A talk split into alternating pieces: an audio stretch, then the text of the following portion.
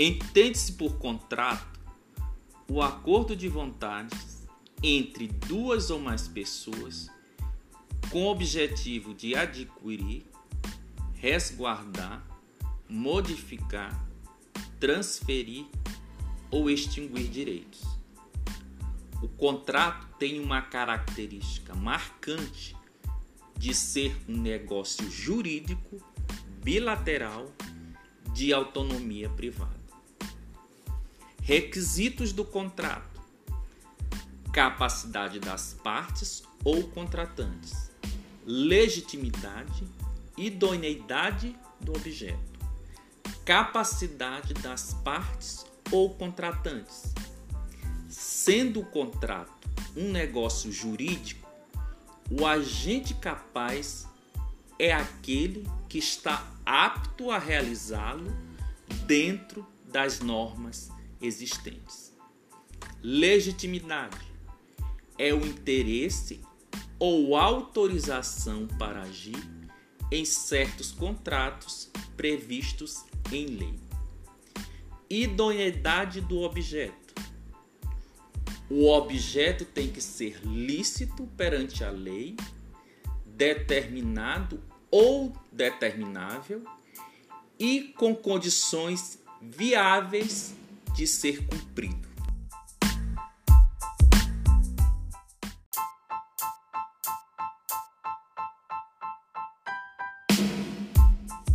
Vamos fazer um breve histórico dos contratos de compra e venda.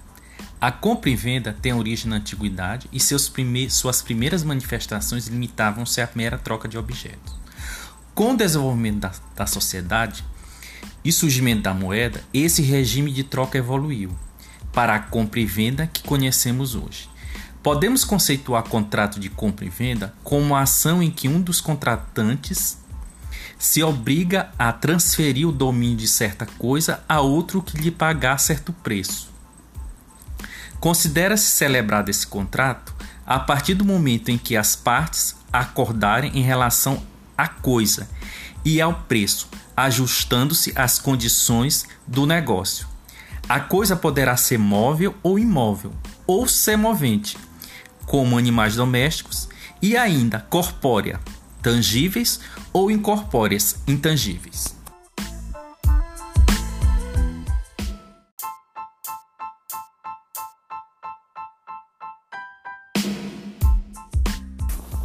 Natureza jurídica do contrato de compra e venda. Os contratos de compra e venda designam sua natureza jurídica como sendo contratos bilaterais, consensuais, onerosos e comutativos. Bilaterais, uma vez que, que geram obrigações recíprocas, podendo um ser a causa da outra. Para o vendedor, transferir o domínio da coisa. Para o comprador, pagar o preço em dinheiro. Consensuais. Em alguns casos, existe solenidade para a celebração como por exemplo a compra e venda de imóveis que exige escritura pública. Onerosos: ambos contraentes obtêm proveito a qual corresponde um custo. Para um, o pagamento e recebimento da coisa. Para outro, entrega do bem e recebimento do pagamento. Comutativo: prestações recíprocas certas e precisas as prestações são certas e as partes podem antever as vantagens e os sacrifícios. Como regra, são contratos comutativos, entretanto, podem ser aleatórios quando têm por objeto coisas futuras ou coisas existentes sujeitas a risco.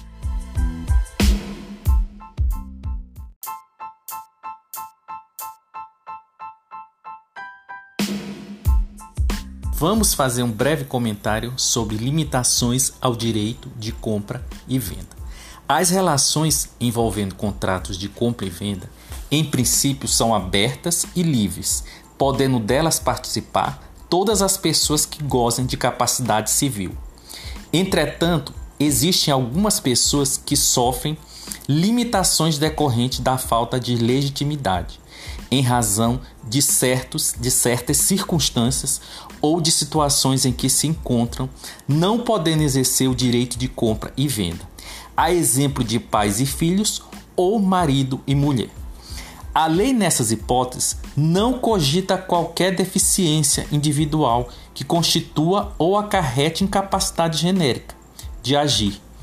Entretanto, são pessoas maiores e dotadas de pleno discernimento, mas que, em certa fase de sua posição jurídica, isto é, por serem ascendentes, tutores ou ainda cônjuges, ficam impedidos de comprar ou vender ou até estarem devidamente legitimados.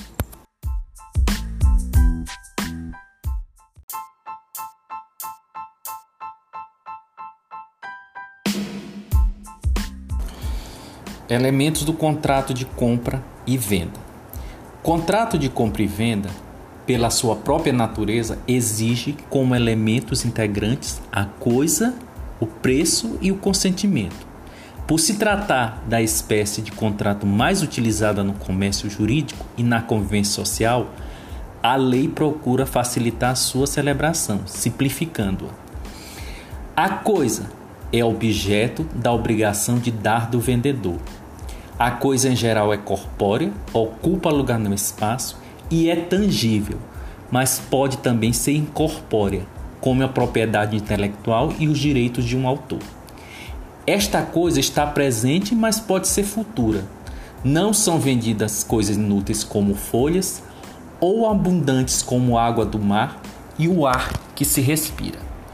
O preço é objeto da obrigação de dar do comprador. O preço geralmente é em dinheiro, mas pode ser dado em título de crédito, como cheque.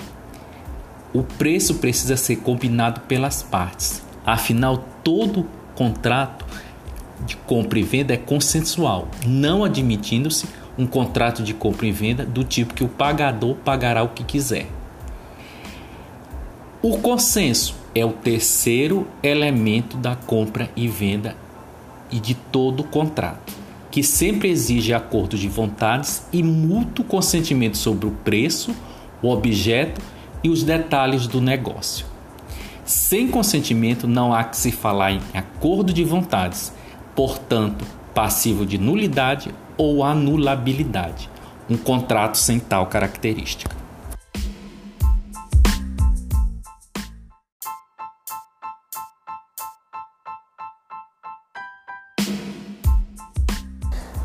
Limitações ao direito de compra e venda.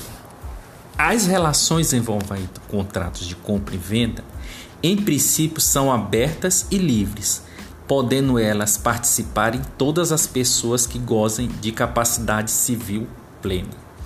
Entretanto, exige algumas pessoas que sofrem limitações decorrentes da falta de legitimidade em razão de certas circunstâncias ou da situação em que se encontra, não podendo exercer o direito de compra e venda, a exemplo de pais e filhos ou marido e mulher. A lei nessas hipóteses não cogita qualquer deficiência individual que constitua ou acarrete incapacidade genérica do agir. São pessoas maiores e dotadas de pleno discernimento, mas que, em face de sua posição jurídica, isto é, por serem ascendentes, tutores ou ainda cônjuges, ficam impedidos de comprar ou vender até estarem devidamente legitimadas.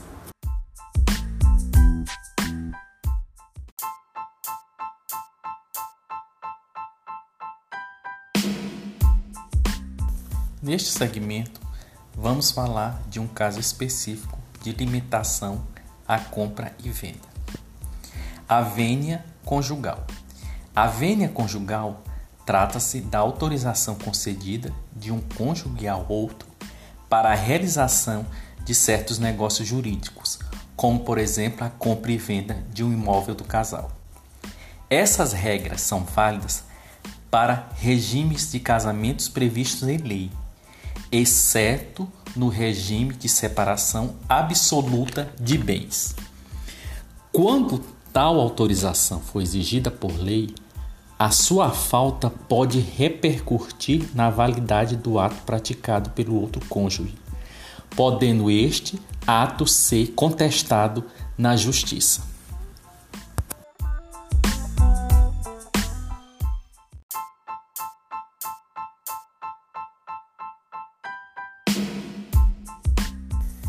Importante limitação ao contrato de compra e vendas refere-se à venda de ascendente a descendente. O artigo 496 do Código Civil prescreve: é anulável a venda de descendente a descendente, salvo se os outros descendentes e o cônjuge do alienante expressamente houverem consentido. Parágrafo único. Em ambos os casos, dispensa-se o consentimento do cônjuge se o regime de bens for da separação obrigatória.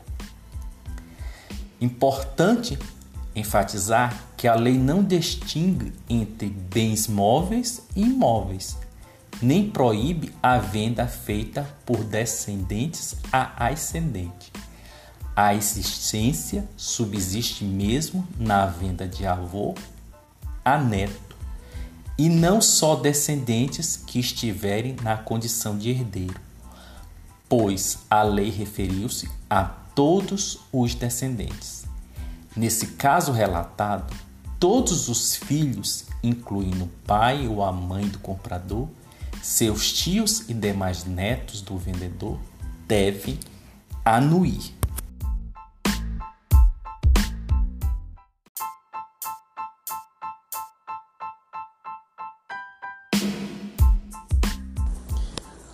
Uma importante limitação no contrato de compra e vendas refere-se ao vendedor que é locador do bem imóvel.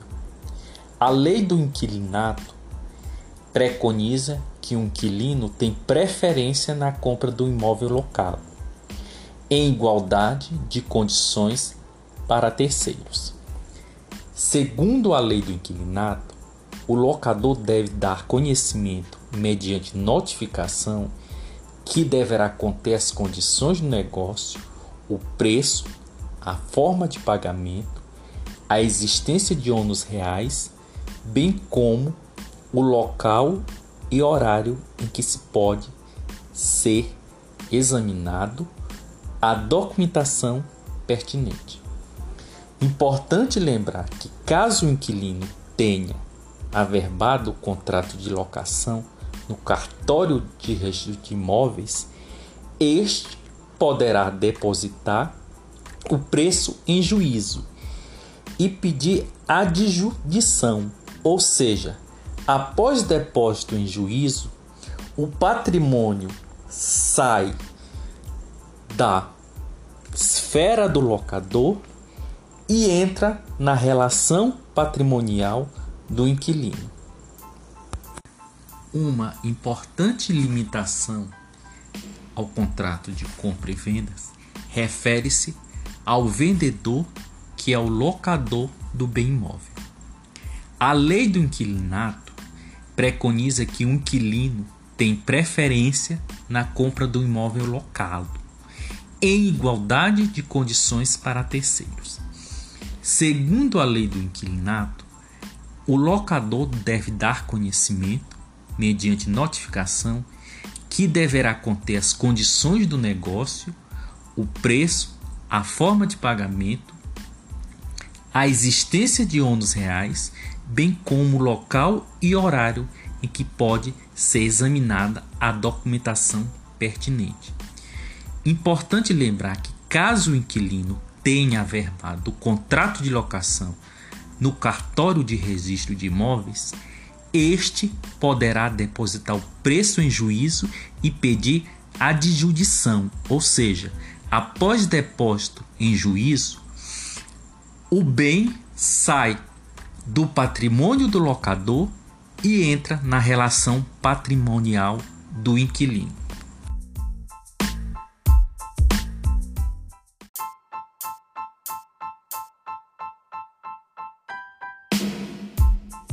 Vamos falar de uma outra situação ao limite do direito de compra e venda.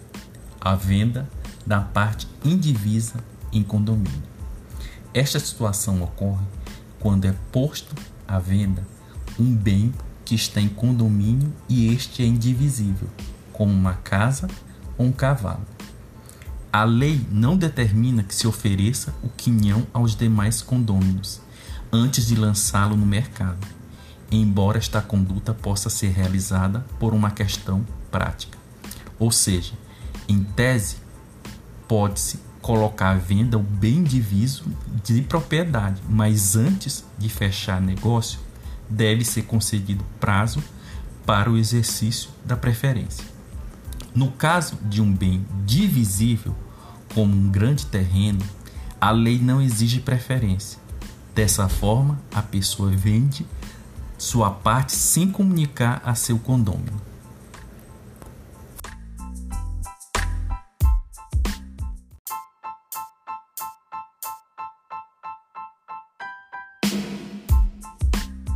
Retrovenda. De acordo com o artigo 505 do Código Civil, a retrovenda trata-se de uma cláusula especial a ser inserida no contrato de compra e venda, o qual o vendedor se reserva no direito de reaver o imóvel que está sendo alienado no prazo máximo de três anos, restituindo o preço mais as despesas feitas pelo comprador. Não ocorre em todos os contratos de compra e venda. É acessório valendo como cláusula resolutiva expressa e tendo como consequência o desfazimento da venda caso não haja cumprimento. Só pode ser inserido em objetos imóveis. O prazo máximo para exercício do direito de retrato ou resgate é de três anos, não sendo considerado uma nova venda. O artigo 506 do Código Civil estabelece ainda: se o comprador se recusar a receber as quantias que se faz juiz, o vendedor, para exercício do direito de resgate, as depositará integralmente. O direito previsto em cláusula de retrovenda pode ser cedido a terceiros ou transmitido a herdeiros.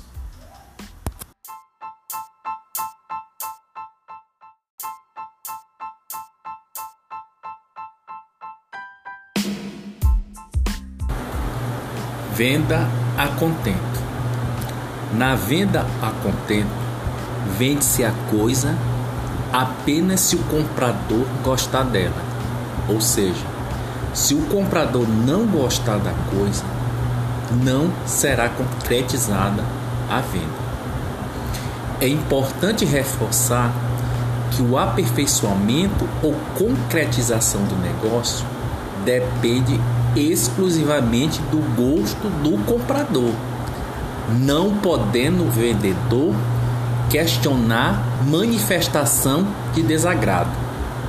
Dessa forma, enquanto o comprador não manifestar sua vontade ou satisfação, o contrato de compra e venda não existe.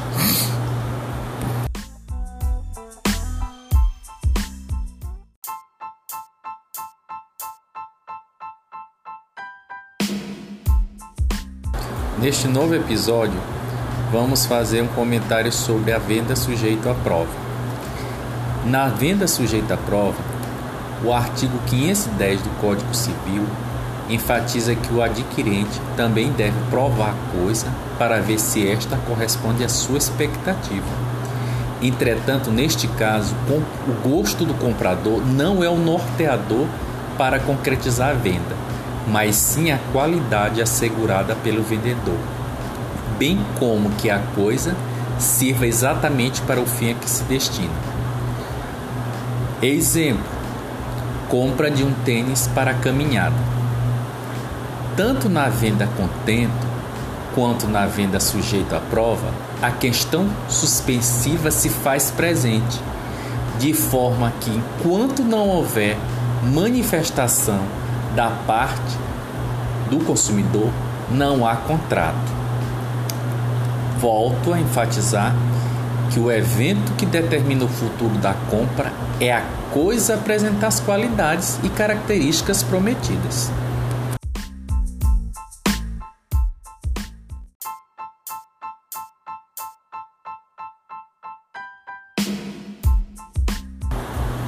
Neste novo segmento, vamos falar da venda sujeito à prova.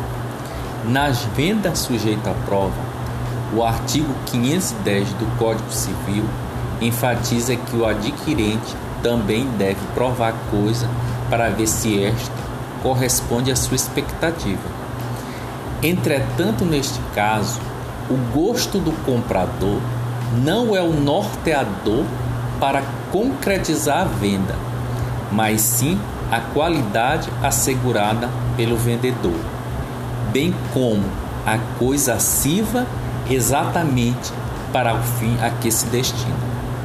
Como exemplo, temos a compra de um tênis para caminhada. Tanto na venda contento quanto na venda sujeito à prova, a questão suspensiva se faz presente, de forma que enquanto não houver manifestação da parte, não há contrato. Entretanto, volto a enfatizar: o evento que determina o futuro da compra é a coisa apresentar as qualidades prometidas.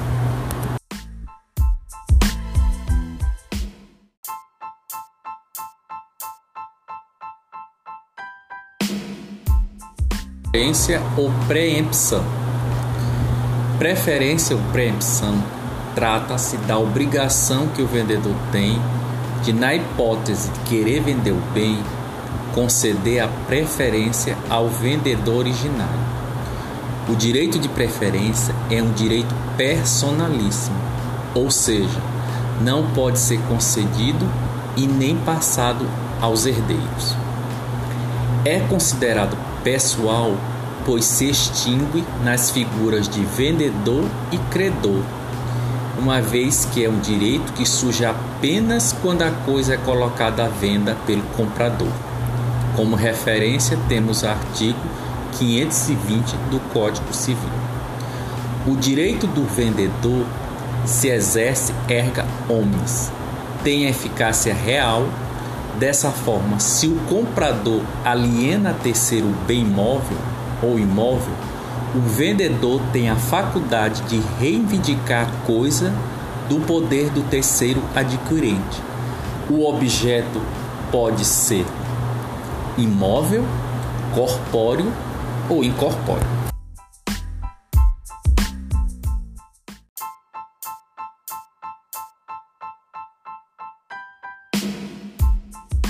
Com o objetivo de esclarecer diferenças entre preferência e retrovenda, vamos fazer um quadro comparativo entre as diferenças de percepção e retrovenda. Na retrovenda, o alienante só pode retomar o bem no prazo de três anos, independente da vontade do comprador. Na preempção, o vendedor não pode retomar coisa, apenas terá preferência caso o comprador queira aliená-lo.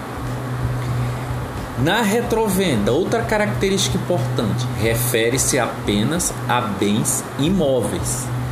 Na preempção, refere-se a bens imóveis e móveis.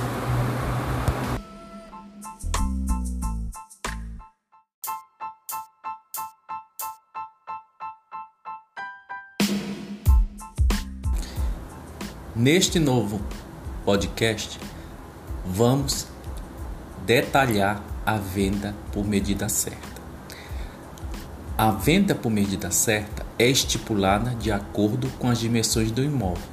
Por exemplo, o preço por hectare ou metro quadrado de terra.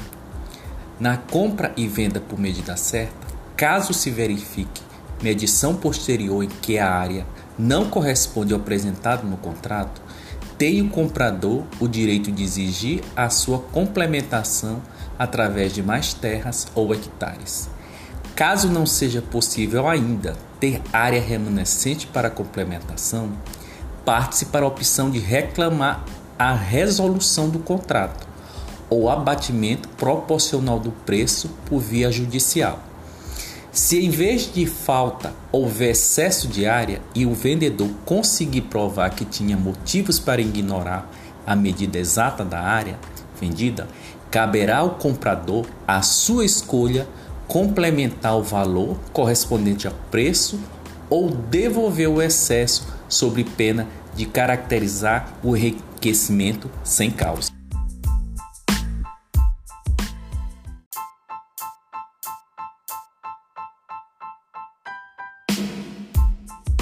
Continuando ainda com os tipos especiais de venda, vamos detalhar a venda individualizada por suas características.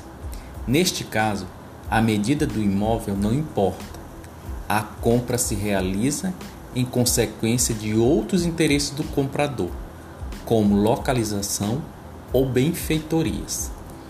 Nesta espécie de venda, o imóvel é adquirido como um todo e não há confrontação de extensão territorial. Feitas nessas condições, a venda não outorga ao comprador o direito de exigir complemento de área, reclamar restituição do preço ou solicitar a extinção do contrato, caso se verifique incompatibilidade no que foi acordado e o tamanho real do imóvel.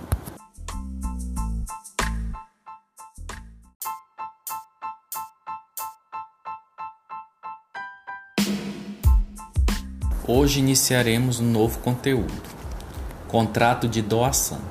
Segundo o artigo 538 do Código Civil, considera-se doação o contrato em que uma pessoa, por liberalidade, transfere do seu patrimônio bens ou vantagens para o de outra.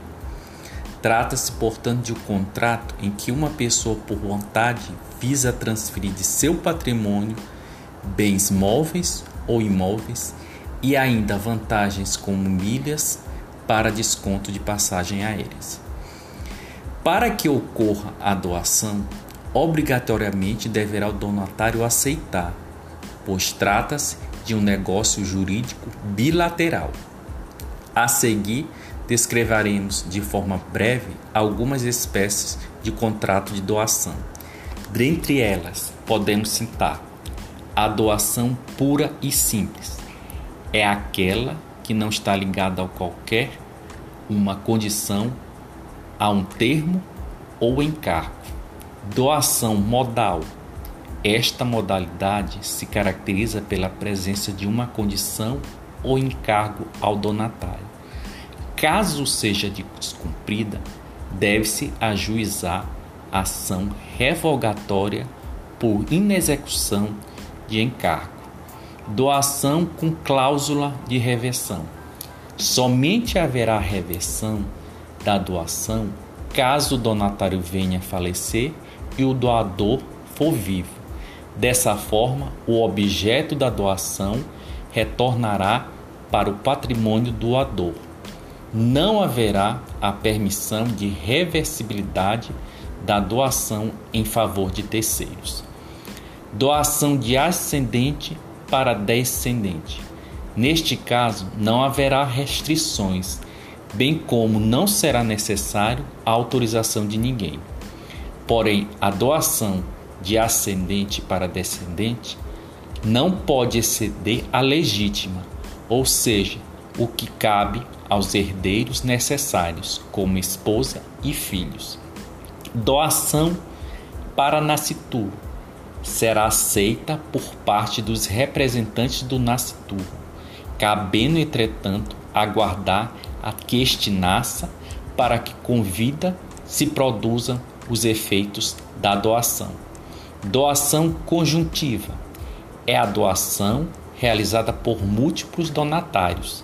Ressalva-se que o contrato não pode estabelecer cota a receber entre os donatários e presume-se que a divisão seja igualitária.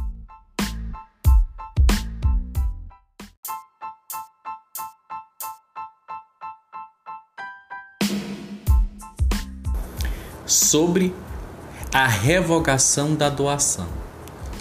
A revogação ocorre quando se retira o efeito jurídico destinado. Ou seja, no contrato de doação haverá também a revogação dos efeitos da doação, como nos casos de ingratidão do donatário, qualidade que não se reconhece o bem que lhe foi oferecido, nem a ajuda que lhe foi concedida, ou mesmo por inexecução do encargo, conforme o artigo 555 do Código Civil. Nulidade da doação. É proibida a doação universal de todos os bens do doador, sem reserva de parte ou renda suficiente para sua mantença ou subsistência. Neste caso, a doação é passível de nulidade. Também é vetada a doação inoficiosa, isto é, aquela que invade a legítima dos herdeiros necessários. Para facilitar a compreensão, podemos explicar o caso de determinado sujeito que doou ou pretende doar 75% de seus bens para um herdeiro. No entanto, a legislação só permite que ele disponha de 50%. Os outros 20% serão nulos, ou seja, na doação inoficiosa haverá nulidade da doação da parte excedente a 50% do valor dos bens. Outro exemplo importante seria o caso da doação universal para um dos descendentes. Via de consequência, ela poderá ocorrer em nulidade dupla, por ser universal e por haver outros herdeiros necessários. A doação feita para o amante é anulável. Nesta situação, poderá o prejudicado promover medida judicial para que anule a doação feita entre amantes, sendo que serão legitimados o cônjuge e os herdeiros.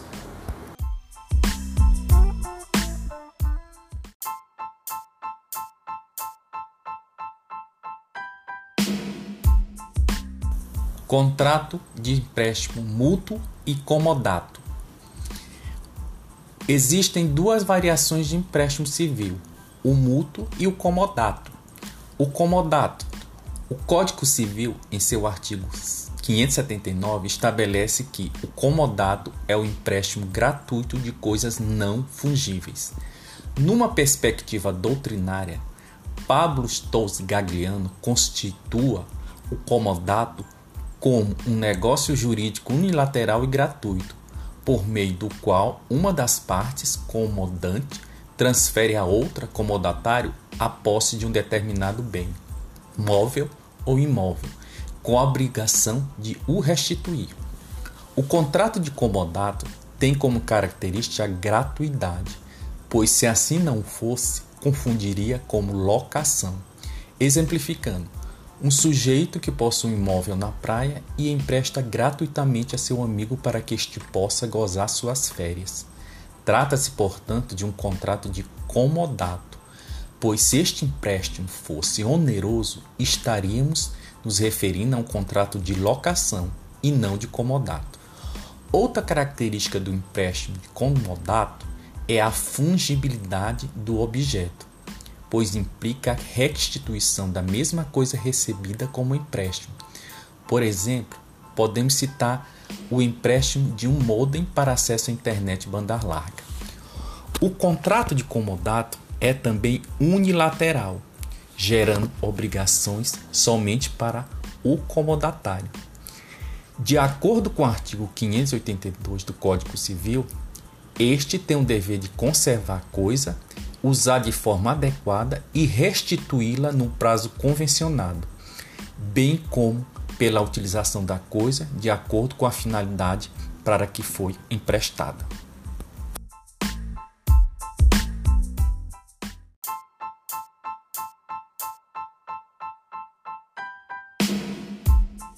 Continuando o conteúdo de tipos de empréstimo, neste segmento vamos falar do empréstimo mútuo.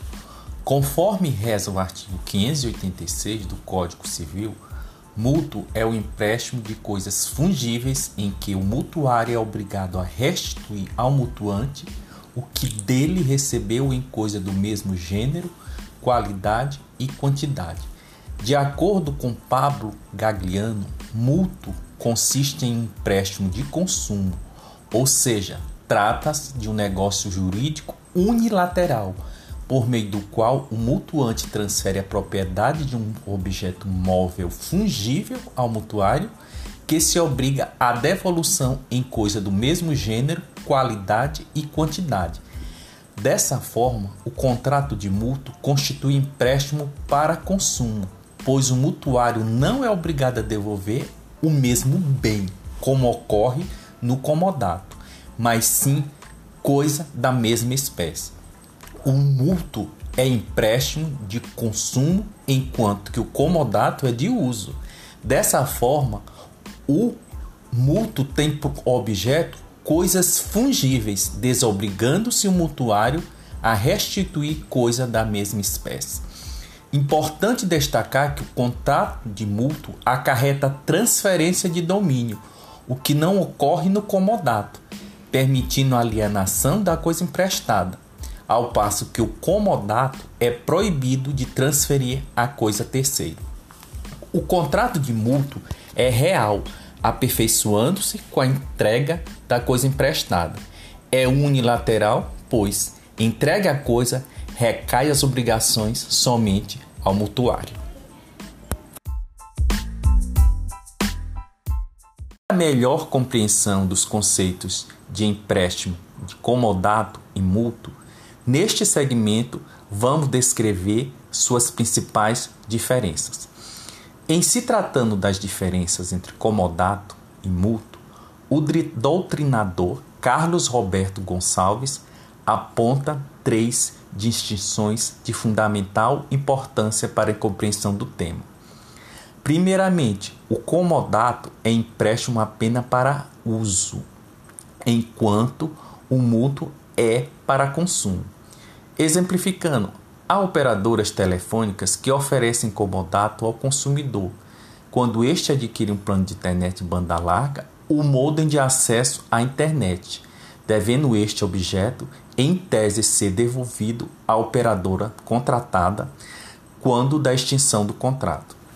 Em relação ao mútuo, tratando-se de empréstimo de coisa fungível, devendo ser restituída ao mutuante, coisa do mesmo gênero, grau, quantidade, como por exemplo, podemos citar o empréstimo de uma saca de café. A segunda distinção no comodato refere-se à restituição da própria coisa emprestada, ao passo que no mútuo será de uma coisa equivalente, consoante as mesmas características do que foi emprestado. Por fim, o comodato é essencialmente gratuito, enquanto o mútuo tem na compreensão moderna, em regra, caráter oneroso embora possa ser gratuito, raramente se vê na prática as pessoas emprestando coisas fungíveis, como dinheiro, sem um correspondente pagamento de juros.